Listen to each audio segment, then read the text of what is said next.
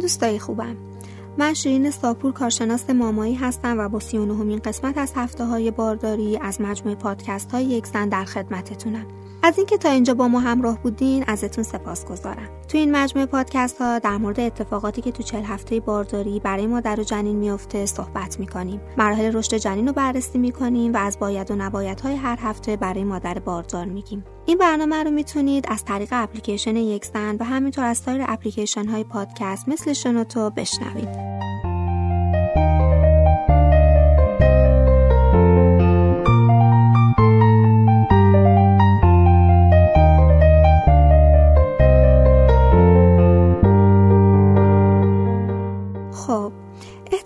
تعدادی از مامانا دیگه نتونن پادکست این هفته و هفته دیگر رو گوش کنن. چون خیلیاشون تو الان زایمان کردن. آخه بارداری همیشه تا پایان چل هفته ادامه نداره.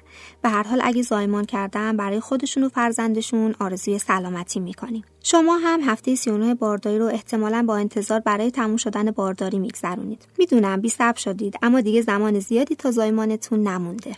رشد جنین کامل شده. شما هم احتمالا خسته شدید و می‌خواین هر چه زودتر بارداری شما هم تموم بشه. مخصوصا اگه بارداری سختی رو گذروندین. ممکنه بی صبری مادرها تو هفته های آخر یه نوع آمادگی ذهنی برای زایمان باشه.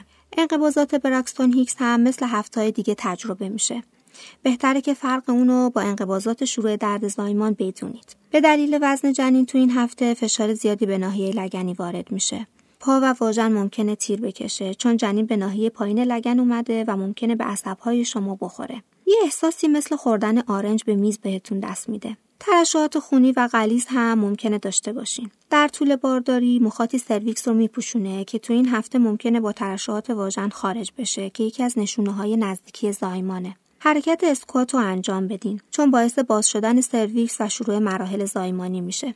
رابطه جنسی تو هفته 39 بارداری مشکلی نداره و اگه پزشک اجازه رابطه جنسی رو به شما داده بهتره از کاندوم استفاده کنید تا از عفونت و باکتری ها جلوگیری بشه. پاره شدن کیسه آب که منجر به ترشحات آبکی میشه و انقباضات منظم باعث باز شدن cervix میشه که همه اینها می‌تونه از علائم شروع زایمان باشه. اگه بارداری اولتونه ممکنه چند ساعت قبل از شروع فاز فعال انقباضات شما شروع بشه. پیاده روی تو هفته 39 بارداری برای القای زایمان توصیه میشه چون ممکنه جاذبه باعث هل دادن جنین به پایین و باز شدن دهانه رحم بشه. رابطه جنسی هم می‌تونه به شروع زایمان کمک کنه. ممکنه پزشک به دلیل مشکلاتی مثل پرکلمسی، مشکلات جفت، دیابت بارداری و مشکلات قلبی با روش های پزشکی القای زایمان برای شما انجام بده.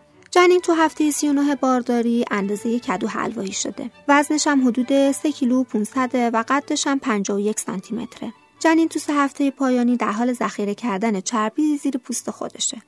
و به طور مرتب وزن اضافه می‌کنه. اگه جنین تو هفته 39 متولد بشه ظاهری گرد و توپل خواهد داشت. تو این هفته عضلات گردن جنین قوی شده و به راحتی می‌تونه سرش رو از او قفسه سینه بلند کنه. اما بعد از تولد مایع آمنیوتیکی اطراف جنین نیست تا با کمک شناور شدن در اون بتونه سر خودش رو بالا نگه داره. هنگامی که نوزادتون رو در آغوش می‌گیرید باید از سر و گردنش محافظت کنید. جنین از هفته ده بارداری در حال تمرین عمل تنفسه. تنفس جنین ریتمی منظم با 40 تا تنفس در دقیق است. چشم ها تا زمان بلوغ کمی رشد می کنند اما اندازه چشم هنگام تولد سه چهارم اندازه نهایی اونه. مراجعه بیشتر به ماما یا پزشک در هفته های آخر بارداری خیلی مهمه. چون با معاینه ها و بررسی علائم مادر پزشک یا ماما می‌تونه زمان تقریبی تولد کودک شما رو تشخیص بده. تو این معاینه شکم رو برای بررسی وضعیت رشد و نحوه قرار گرفتن جنین در رحم و معاینه داخلی برای مشاهده تغییرات رحم و تعیین زمان زایمان انجام میشه. در مورد تغذیه باید بگم که مواد غذایی مختلف مثل حبوبات، لبنیات، میوه ها و سبزیجات رو استفاده کنید. هزار میلی گرم کلسیوم رو در روز باید مصرف کنید. تقریبا 13 فنجان آب و نوشیدنی های طبیعی رو در روز داشته باشین. این هم از هفته 39 بارداری. اگه تا پایان این هفته زایمان نکردین احتمالا هفته دیگه آخرین هفته بارداریتون خواهد بود. راستی در مورد مراقبت های اولیه نوزاد هم باید بدونید.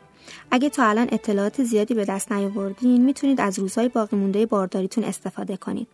سوالی هم داشتین من و سایر همکارانم در اپلیکیشن یک زن پاسخگوی شما هستیم. خدا یار نگهدارتون باشه.